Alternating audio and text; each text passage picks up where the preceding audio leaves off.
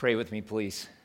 Our God and King, how thankful we are that you have revealed yourself to us in so many ways. And one of the grand titles in Scripture tells us about your character, your nature, is what we have just sung. You are the Ancient of Days, the God who created time, who dwells outside time, above it, over the sequence of history as we know it.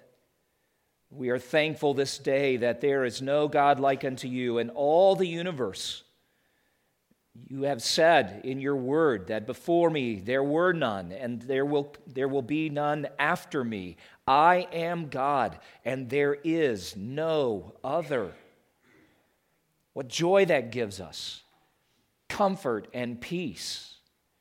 How thankful we are that it is not simply that you are the one God in the entire universe, but that you are perfect in every single one of your attributes perfect in wisdom, perfect in power, perfect in holiness and love and righteousness, justice and truth, mercy and grace, and the list goes on. And though we have been given so much information about you, yet there are volumes yet to be opened to us in our understanding because you are the infinite God. How thankful we are that there will never be one moment in future days of eternity where we will come to the final page and the final chapter and say, Now we know all things about this God. But we will continue to marvel as you reveal yourself to us in a million more ways. We are most grateful this day that in these last days you have spoken to us in your Son. That he is the definitive word and explanation, the revelation of you in your perfections. How thankful we are for the humility of Christ coming to earth, making himself a servant of all, coming in the likeness of mankind. What a mystery it is that God would become man and while so many religions of the world seek to become God and leave the status of humanity in order to uh, achieve some kind of divinity, the gospel story is the record of God who became man in order to save broken, sinful, cursed mankind. Thank you. As we open your word this morning and listen again to the very words of Jesus that Mark recorded in his gospel, Spirit of God, as we sang earlier, would you attend the preaching of your word? Come now, Holy Spirit, come. Give life as it is needed in our hearts, give understanding and illumination as we need it, and empower our wills both to believe and do all that you are setting before us. These things we pray in Jesus' name. Amen. Open your Bibles this morning to Mark's Gospel, that is the second book of the Christian New Testament, and find chapter 13, beginning in verse 14. We'll resume our study. And we're going to go to the end of the chapter today, God willing. Let me read this. You follow along, please. Mark 13, verse 14. But when you see the abomination of desolation standing where it ought not to be, let the reader understand. Then let those who are in Judea flee to the mountains. Let the one who is on the housetop not go down, nor enter his house to take anything out. And let the one who is in the field not turn back to take his cloak. And alas, for women who are pregnant and for those who are nursing infants in those days, pray that it may not happen in winter. For in those days there will be such tribulation as has not been from the beginning of the creation that God created until now, and never will be. And if the Lord had not cut short the days, no human being would be saved. But for the sake of the elect, whom he chose, he shortened the days. And then, if anyone says to you, Look, here is the Christ, or Look, there he is, do not believe it. False Christs and false prophets will rise and perform signs and wonders to lead astray, if possible, the elect. But be on guard. I have told you all things beforehand. But in those days after that tribulation, the sun will be darkened, and the moon will not give its light, and the stars will be falling from heaven, and the powers in the heavens will be shaken. And then they will see the Son of Man coming in clouds with great power and glory. And then he will send out the angels and gather his elect from the four winds, from the ends of the earth to the ends of heaven. From the fig tree, learn its lesson. As soon as its branch becomes tender and puts out its leaves, you know that summer is near. So also, when you see these things taking place, you know that he is near at the very gates. Truly I say to you, this generation will not pass away until all these things take place. Heaven and earth will pass away, but my words will not pass away. But concerning that day or that hour, no one knows, not even the angels in heaven, nor the Son, but only the Father. Be on guard, keep awake, for you do not know when the time will come. It is like a man going on a journey when he leaves home and puts his servants in charge, each with his work, and commands the doorkeeper to stay awake. Therefore, stay awake, for you do not know when the master of the house will come, in the evening or at midnight or when the cock crows or in the morning, lest he come suddenly and find you asleep. And what I say to you, I say to all, stay awake. Well, I saw it again in the headlines yesterday. It was one of those headlines that I recognized immediately as clickbait, but still it caught my eye. Did any of you see this remarkable headline? Ice dust found on Kilimanjaro may support prophecy. Oh, I wanted to click that so badly. But I thought, you know what? There are a thousand pop up ads waiting for me if I click on that. We talked last week as we worked through the first 13 verses that there's something in all of us that, that wants to know the future. And we want to know the signs and the signals and the secrets about what is to come. And Jesus, in answering two really simple questions that his disciples put forward about what will be the sign of your coming and when will these things take place, he actually redirects their attention to some priority things. He talked even last week about the danger of false Christs and false prophets and, and all kinds of things. There, there's another little headline that caught my eye yesterday, and maybe it did yours as well. Televangelist Jim Bakker ordered by Attorney General to stop selling fake cure for coronavirus. I thought, you know, sign of the times. A religious leader taking advantage of a present crisis, and maybe, you know, there's a little sincere desire in his heart to help a few people along the way. I think it's probably more about being able to move some product. Of course, at this moment, I wish that I owned Charmin, or at least some stock in it, right? You see, we live in a society that's ever alert for a little change in the wind that might signal some doom, some gloom, some crisis that is headed toward us that, that we should know about it and then take appropriate steps. We live in a day of morbid curiosity. And in so many ways, we are no different from the disciples of 2,000 years ago or even the people who put together headlines like these. Eschatology is the study of last things. That's what the word eschatology has reference to. And Jesus, in this particular chapter, is actually pointing us toward the eschaton. That's a term that, that we could use. It's a more formal term, but, but he's actually teaching what things matter most as you anticipate the end of the age.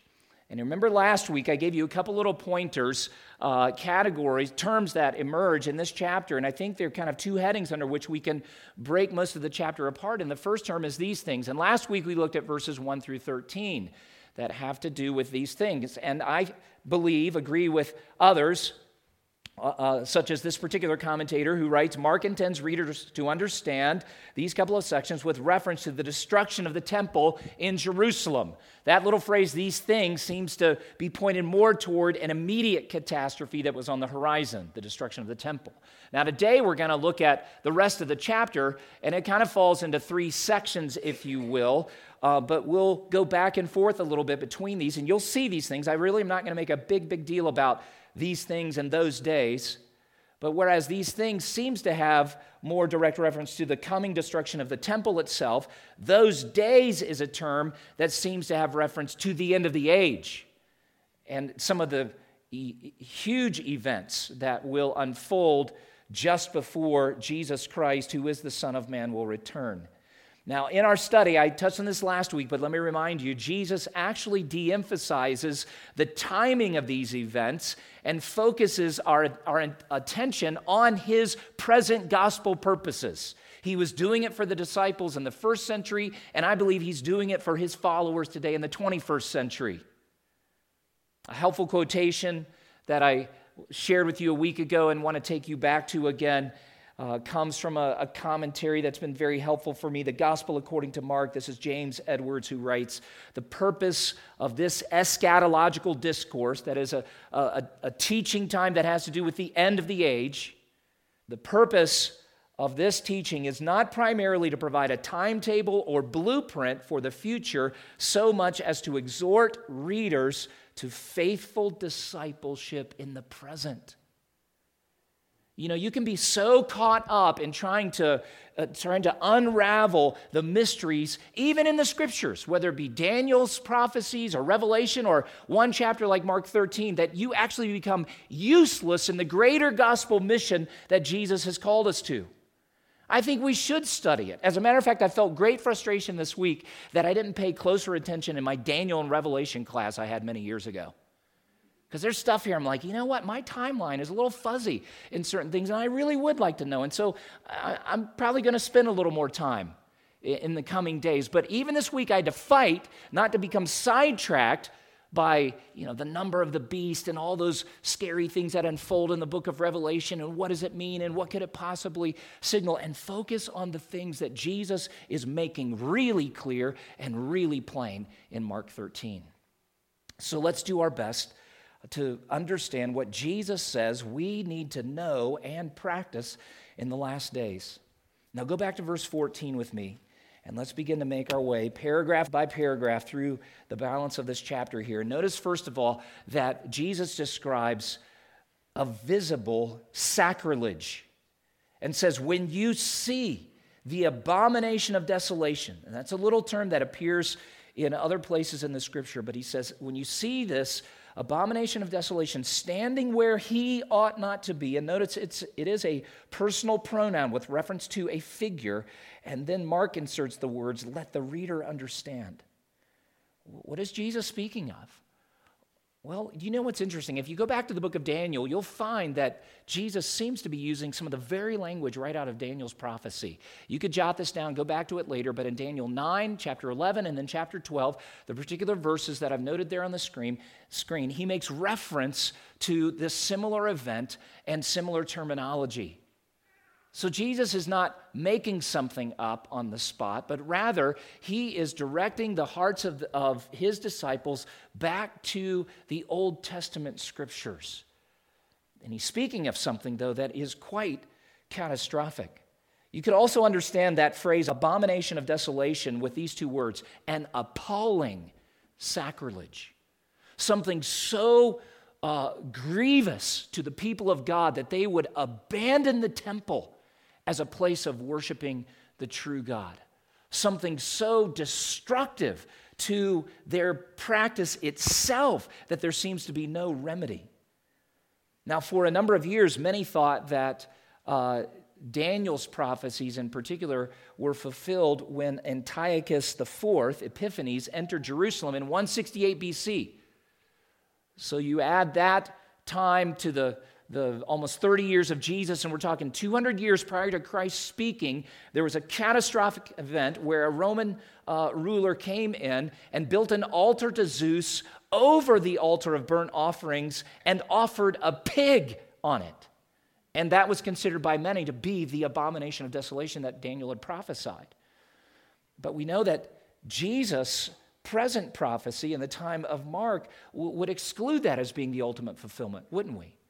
So maybe a type of what was yet to come, something so grievous and horrific in the, in the Jewish mind that they would begin to understand the intensity of what Jesus is describing here, but not the, the direct fulfillment. Others believe that what Jesus foretold was fulfilled about a decade after him when another Roman ruler came into Jerusalem and committed atrocious acts, or even 30 years later when the general Titus rolled in and besieged Jerusalem and ultimately destroyed the temple and took it apart as Jesus had prophesied. But if you look at the specifics uh, of what those two different events held, it's just not a one for one match. By the way, it, it gave a little perspective as I went through some of the historical writings. You could read Josephus.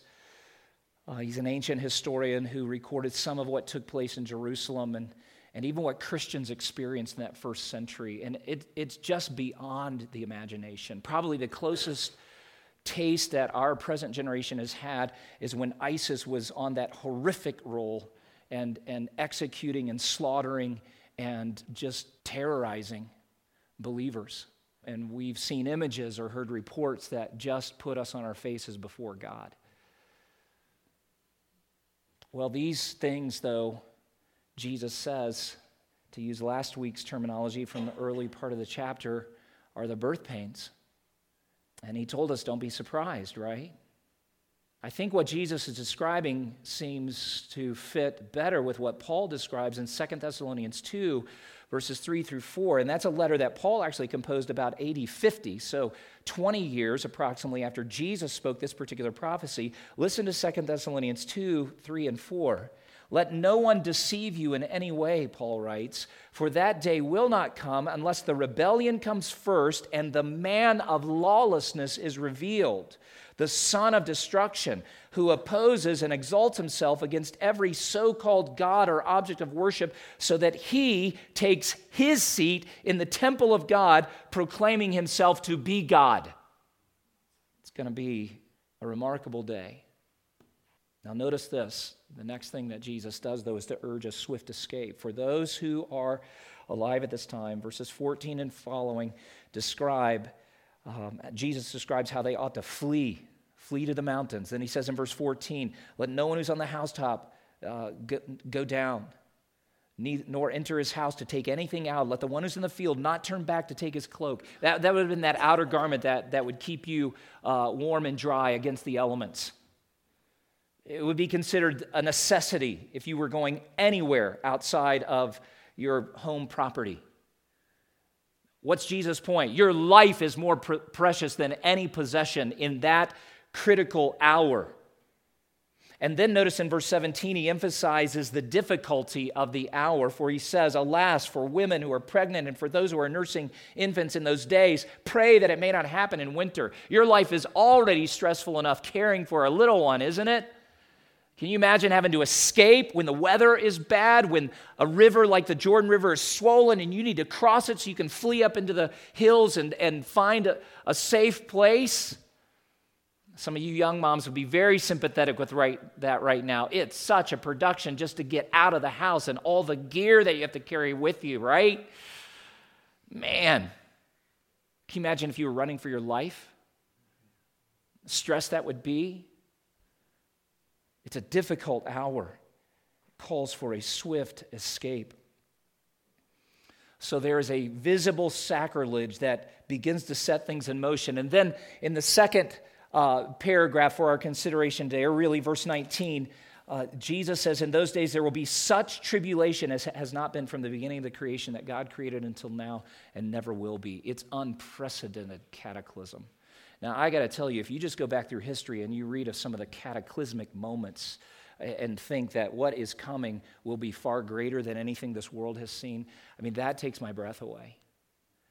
If we were alive 100 years ago, many of us would be thinking that if World War II wasn't signaling the return of Christ and anti, or World War I uh, wasn't you know, signaling the end, then World War II was about to do it. Hitler had to be the Antichrist. I mean, millions of Jews slaughtered. You just think about that one event, but, but that's not the only cataclysmic event in human history. There's scores and scores of other moments, but Jesus is saying it will be a day of unparalleled tribulation. Now, he uses the word tribulation that is translated in other places in the scriptures for times of stress or pressure, but he does seem to be using it in a more formal sense as we find it in eschatology. It's found in a number of prophetic writings, not only here in Mark 13, but you would find it used specifically in Revelation 6 through 19. And you could look particularly at chapter 7, and I would commend that to your reading because it does seem to be not just a, a, a season of suffering or of pressure, but a duration of time. The period that we often refer to as the tribulation. It's expressed in Daniel uh, in terms of seven years, and Revelation confirms that as well. And the whole period is sometimes even called the revelation. There's an article that is placed just before uh, that particular noun, the tribulation. Some commentators believe it refers to what Jeremiah describes as the time of Jacob's trouble, or in Zechariah 14, the day of the Lord. And although the, the expression does not limit itself to the time of the tribulation, it is certainly used with reference to extraordinary moments or unparalleled pressure. In Daniel 12, verse 1, though, Daniel prophesied that a time shall arise when Michael, the great prince, he's one of God's chief angels, the prince who has charge of your people, and there shall be a time of trouble such as has never been since there was a nation till that time. But at that time your people shall be delivered, everyone whose name shall be found written in the book. In Revelation 6, verses 15 to 17, we read Then the kings of the earth, and the great ones, and the generals, and the rich, and the powerful, and everyone, slave and free, hid themselves in the caves and among the rocks of the mountains, calling to the mountains and rocks, listen to this, listen to their cry, fall on us and hide us from the face of him who is seated on the throne and from the wrath of the Lamb, for the great day of their wrath has come, and who can stand? And the answer is no one stands against God in that day when he comes. I think these are some of the very prophecies that the Lord has in mind as he begins to speak to his beloved disciples about coming days where there will be unparalleled tribulation for those who are not following him. And we know they're intended for those who do not follow him because in the next verse, look at verse 20 of Mark 13, he speaks of a merciful restriction. For he says, If the Lord had not cut short the days, no human being would be saved. But for the sake of the elect, and I believe those are simply the ones, to use Daniel's terminology, whose names are found written in this book. But for the sake of the elect whom he chose, he shortened the days. So, will God's people be present on earth during this tribulation? At least some of them will be. It may not be you and me, I do have other parts of my eschatology that, that, that include the rapture, as many of you do, and this church holds too, but that's not what Jesus is talking about, so I don't really want to spend too much time there. But I am struck by the fact that, that God has the good of his people in view and recognizes that if these days go longer, my people will not survive. And I consider all of that both what Jesus says in reference to the elect whom he chose, the ones for whom he will shorten these particular days. I think of what Daniel wrote concerning those whose names are written in the book. Other passages of scripture that refer to it as the Lamb's book of life. And recorded there are the names of all of those who have repented of their sins and put their faith in Jesus Christ. That's how your name gets in that book. And the question for you to consider this morning is this Is your name written in that book? You say, Well, how would I know? Well, you receive the, the witness of the scripture that says those who have called upon the name of the Lord will be saved. Those who are turning away from their sins and turning in faith to Jesus Christ are the elect. They're the ones whose names are written there. So the question is have, have you done that and are you doing it? If you can answer that affirmatively, Well, yes. I, don't do it perfectly, but yes, I believe Jesus is the Christ. I'm trusting him for the forgiveness of my sins and the gift of eternal life. Then great, you rest assured your name is there. But if you are actually saying, well, not sure about this Jesus thing, oh, friend, listen to him when he calls you. Hear his command to turn away from your sin and come to him for the forgiveness of your sins and eternal life. We're going to get to the end of this text and see Jesus' strong warnings to stay awake, to be alert, because you don't know when the last day will arrive. You don't know when you will draw your last breath. In our prayer meeting this morning, Terry was sharing a request. A friend of theirs whose wife got up, getting ready to go to work one day, and dropped dead of a heart attack. No sign, apparently. Nobody anticipating that that day would come. You're not guaranteed one more breath. Why would you mess with your eternal destiny then? You don't have to live in uncertainty. You don't have to live in fear of the future days, but you can actually experience the confidence that, that comes out of knowing your soul is secure, your sins are forgiven, that Christ is your Savior. Do you have confidence today that your name is in this book? Well, there's not only a merciful restriction for the saints, but there's an urgent warning then that Jesus adds to this. Look at verse 21. Then, if anyone says to you, Look, here is the Christ, or Look, there he is, do not believe it. Now, now he's come back around because in the first 13 verses he talked about one of the signs of the end of the age will be false Christs who arise. And we actually looked at a, a few samplings, both from Christ's day or shortly thereafter, after his ascension, there were, there were some, even in the days of the disciples, that rose up and said, I'm, I'm Jesus. We looked even in our own nation's history over the last couple hundred years. There have been a number of people who've stepped forward saying, I'm the Messiah. Well, Jesus comes full circle eh, or returns to this particular point and says, Do not believe it. Verse 22 For false Christs and false prophets will arise and perform signs and wonders. And here's their intention to lead astray if possible, the elect. So there's great pressure on the saints during this season uh, from, from just the way the, the world is under God's judgment uh, at that particular point. But there's also the spiritual pressure, temptation to follow false Christs.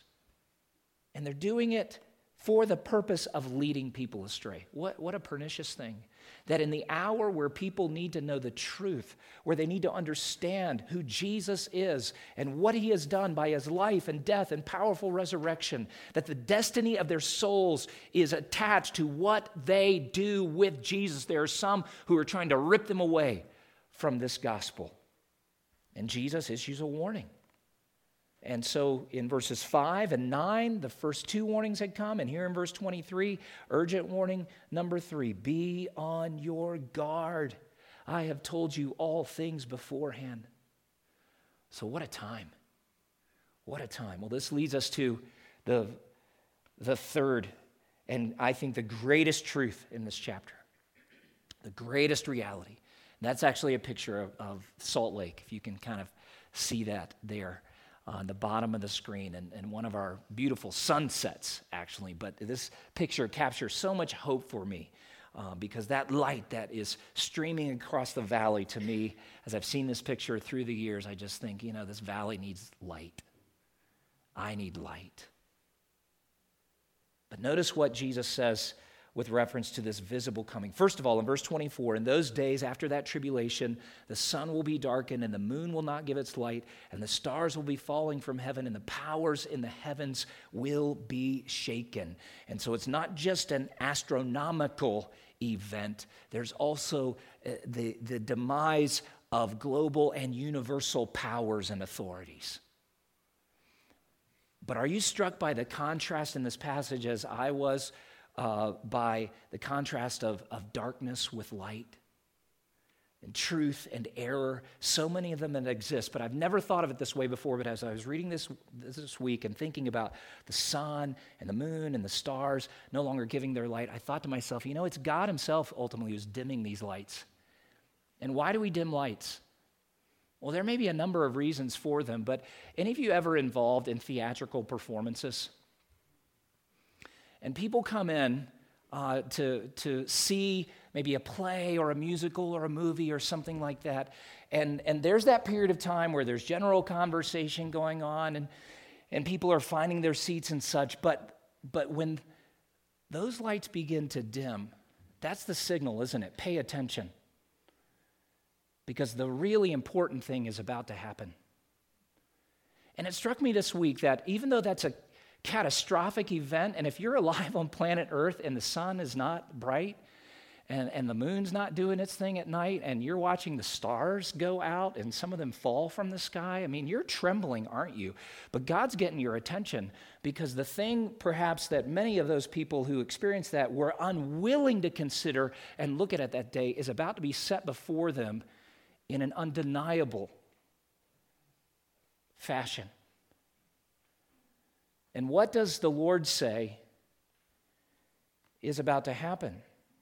Well, before he gets to the, the, the really big event, I, I want to add this in too that he is actually uh, quoting from some of the Old Testament prophets like Joel 2 and Joel 3, and the same phrase is repeated in both of those passages with reference to the sun and the moon being darkened and stars not shining their light any longer, and also from Isaiah 13, verses 9 through 13, and there's a little portion there on the screen.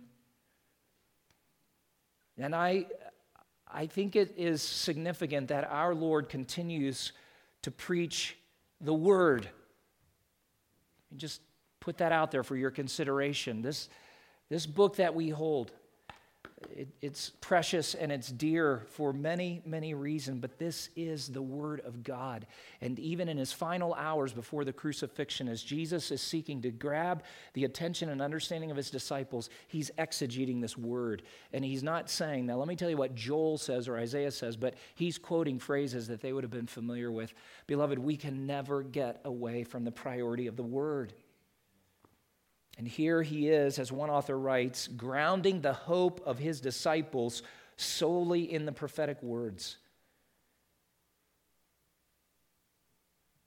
It's a reminder to us that it is only by the will and power of God that the created order will dim and be dissolved.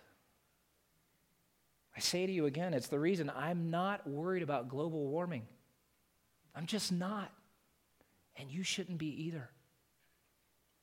No false Christ, no false prophet, no world leader has the power to do what God Himself is, is doing in this particular passage.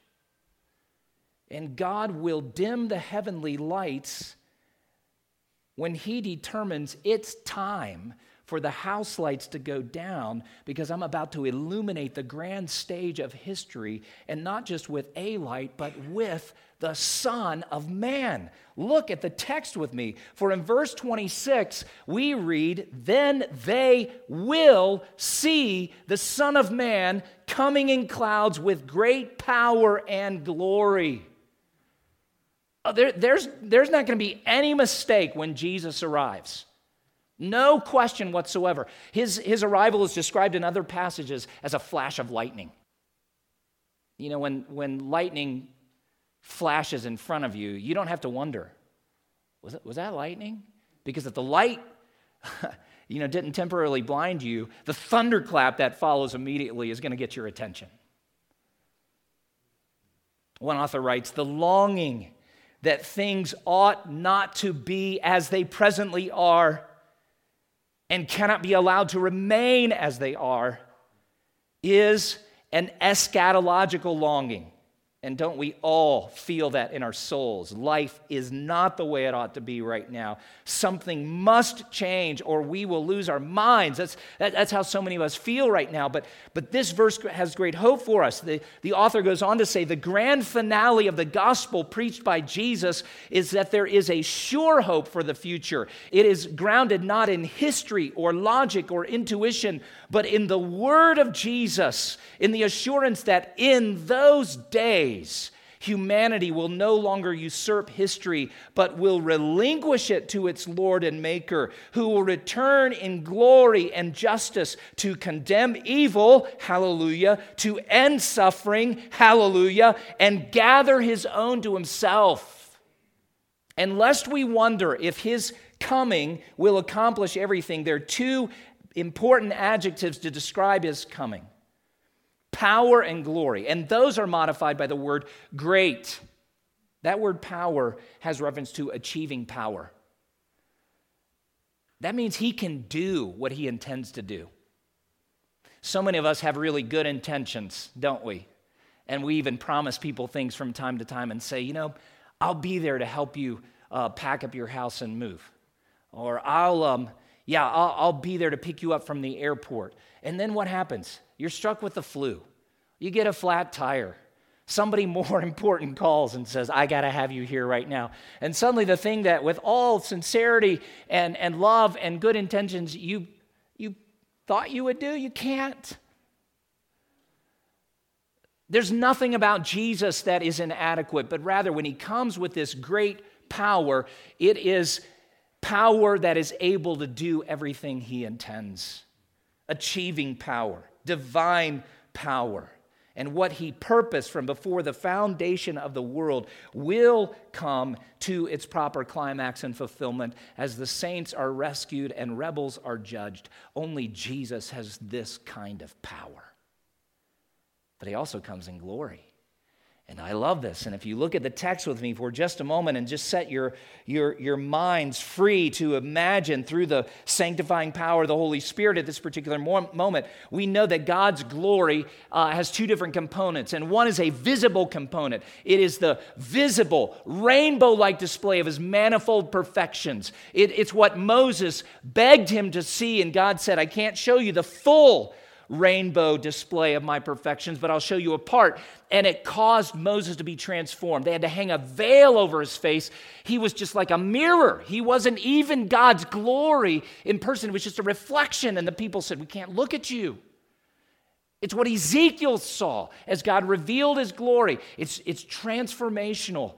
But there's also that component where we speak of God's glory, it just has reference with all that he is, his manifold perfections that he is holy and righteous, he's just and true, he's loving, he's kind, he's merciful, he's wise, he's omnipotent, he's omnipresent. I mean, we have all kinds of attributes that we assign to God because he's revealed those to us. Well, Jesus is coming with the full display of that glory. And as he is unveiled, the splendor of his person, that same splendor that put men like Moses on their faces and women like Mary to tremble in fear, and disciples like Peter to, to babble with foolish suggestions. You remember that, the Mount of Transfiguration? It will be both a blinding and illuminating radiance. But it is the grand signal of the salvation of God's people. It's the same glory that we taste, oh, so faintly right now, but every once in a while you feel like you get just a little grasp on it and, and you break out in song. Or even as we're singing, as we did earlier, there's some truth that strikes you about how great God is, or how good He is, or how loving He is, and, and your heart actually opens up. And that moment of spontaneous praise is just a little glimpse of what it will be in that great day when the Son of Man appears in great glory. Isn't this the kind of Savior and King you want? Who's not only going to make a great appearance, but as he comes, is able to do everything he purposed from long ago. And you think you're going to stand against him in that day? You think you might offer to him an alternative way of salvation? You think you might make some argument that betters your position in his presence? There's nothing, my friends, there is nothing that will stand against the glory of Jesus Christ in that great day. Why do you resist now? Come to him, that he may be your Savior, your Redeemer, that you may anticipate with great hope and expectation this coming. Well, and that leads us to the, the last really hopeful point here. The saints will be gathered. Verse 27 Then he will send out the angels and gather his elect from the four winds. That is, we could also say the four corners of the earth. He's been doing a mighty work of redemption for thousands of years. It will come to a completion in that grand moment, and, and he's not going to lose one of them. things prophesied long ago. There are scriptures there. I don't have time this morning to walk you through those things, but in that moment, all of Christ's people, the ones for whom he died, those that he has purchased with his powerful, incorruptible blood, will be gathered from every sprawling metropolis and the most remote, unknown corners of the earth. The gospel mission will be finished, salvation accomplished, and as as is described in other places in the New Testament, so shall we ever be with the Lord. What a grand climax. But now we look at it by faith. Can't put any of these images on the screen, they haven't happened yet. But what does Jesus say? Well, again, he brings us back not to timetables or time frames, but look at verse 28. From the fig tree, learn its lesson. So Here's some final exhortations that we'll take away from this. What's the lesson of the fig tree? Well, as soon as its branch becomes tender and puts out its leaves, you know that summer is near. Woohoo! We're all waiting for summer, aren't we? I took my dog for a walk two days ago did our usual thing. And, you know, there's just been snow on the sidewalks, especially the shady areas, for so long. Well, you know what? Two days ago, I'm walking down a place. Not only is the snow gone, I did a double take because I looked down and there's a tiny little crocus that's pushed up and it just bloomed. And that was a happy, happy moment. I thought about trying to tell my dog Bristol, look at that flower, isn't that glorious? But she's a dog. Well, there's a similar simple lesson. The Lord's saying, You know what to think when you see leaves. Summer's coming. You know what to think when a little crocus pushes out of the ground. Winter is leaving us. Warmer days are ahead, right? And He's saying, Then you be aware of what's coming. Let's keep reading in the text because it's not just a, a biology lesson at this particular point. No, verse 29. So also, when you see these things taking place, you know that he is near at the very gates. Truly, I say to you, this generation will not pass away until all these things take place.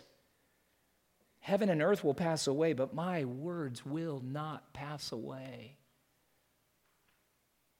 You know, even as we're trying to sort out our eschatology, we need to remember that everything God has told us and everything that He has promised will come to pass. There, there are things that I'm sure until Jesus actually comes and I'm in His presence and you're in His presence, that, that we, just, we just won't fully understand. And at the right moment, He'll walk us into His eschatology class in heaven and He'll put His perfect chart on the wall and go, you know, you guys got close and you were well intentioned, but. Mm, here is how it goes. This is what I always planned. And we'll go, oh, how could we be so lame? You mean that arrow does come all the way down? It doesn't have a little. I'm joking now. He's saying, learn the lesson, but focus on the most important thing. And, and, and I think one of those is that his word will not pass away. You can bank your life on it, you can bank your destiny on it. Then the second thing that he says, stay awake and do the work. Look at verse 32. Concerning the day or that hour, no one knows, not even the angels in heaven nor the Son. That's a curious thing. I think that has reference to his, his time of incarnation. Certainly the Son now knows after his ascension. But at that particular moment, he, he says only the Father. So, so, what does that do? That puts the questions in perspective, doesn't it? There's some things you can ask, but he's not answering them. When will Jesus come? No one knows. Well, could he come this, this afternoon? No one knows. Could he come next year? No one knows. Could he come a thousand years from now? No one knows. I'm starting to sound like an irritated dad, aren't I? Jesus is not irritated when he says, No one knows, but he's driving to another point. Look at verse 33. Here's what's important for you right now, disciples of mine be on guard, keep awake for you do not know when the time will come.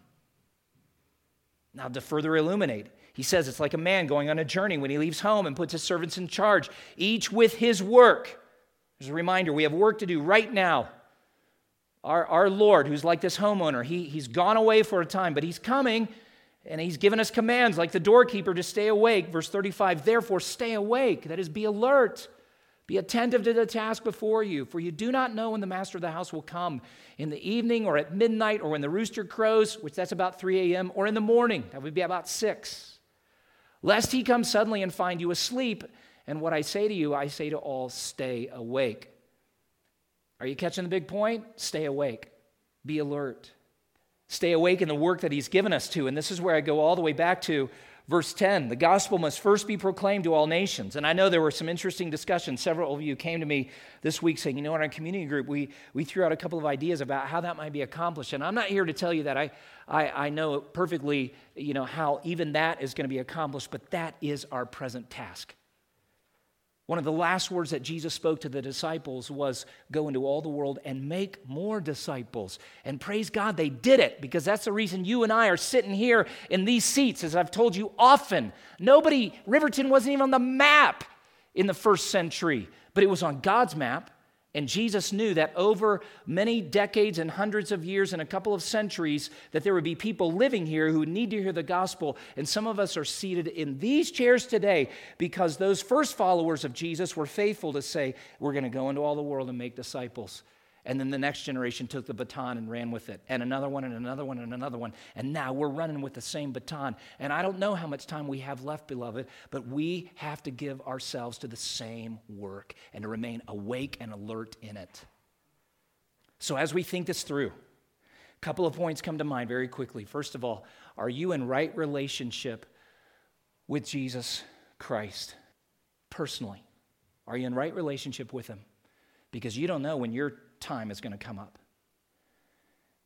It could be that the Lord who gave you life and breath says, No more breaths for you, and that's it. Or it could be that you live out your days thinking all is fine, but then this great appearing takes place, and you are left outside of the faith, your name never being written in the Lamb's book of life, and you will be in deeper trouble than you can fathom now. Number two, are you actively serving Him? Are you actively serving Him? Now, here's a good little exercise to go through. How much of your day is spent reading headlines versus reading the Word? How much of your day is spent keeping up with social media versus serving people? How much of your day is spent in front of entertainment outlets versus just in the presence of God, in prayer, with others, or even alone? That top row is not inherently sinful, but if that actually dominates more of your daily schedule than the bottom line, you're not where you ought to be. There aren't time quotas given to us in the Bible about how much time you ought to read the word or be in prayer, but, but you know when it's a priority, don't you? You know when serving others is a priority over serving self. And you know the scary thing to me as I was thinking a little bit about this with reference to social media and forms of communication like that, it can give you a sense that you're actually engaged with people in a meaningful way and that you may actually be serving them. But I'm doubtful because I know in my own heart the, the kinds of things that are taking place, and there's a vast difference between engaging in, in what very often is a very impersonal way through forms of, of social media and such, and then actually grabbing a person, a real life person. You could do the old fashioned way over the phone, or even more old fashioned, and say, let's meet. And some people you need to meet with so you can say, Can I tell you about Jesus? And other people you need to get with and say, Can I encourage you in Jesus? And can you encourage me? Because I'm struggling, brother. I'm struggling, sister. And, and so we encourage one another and build one another up in the faith.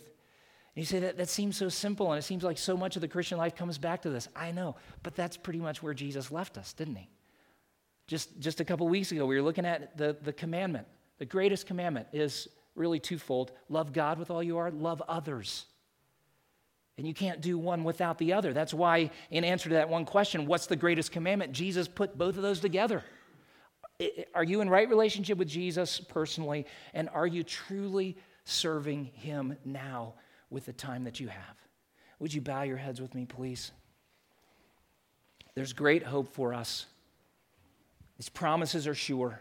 Jesus will return in power and glory. He will judge the rebels and he will deliver the saints. You do not have to wonder if that will happen. We may wonder when, but you don't have to wonder if.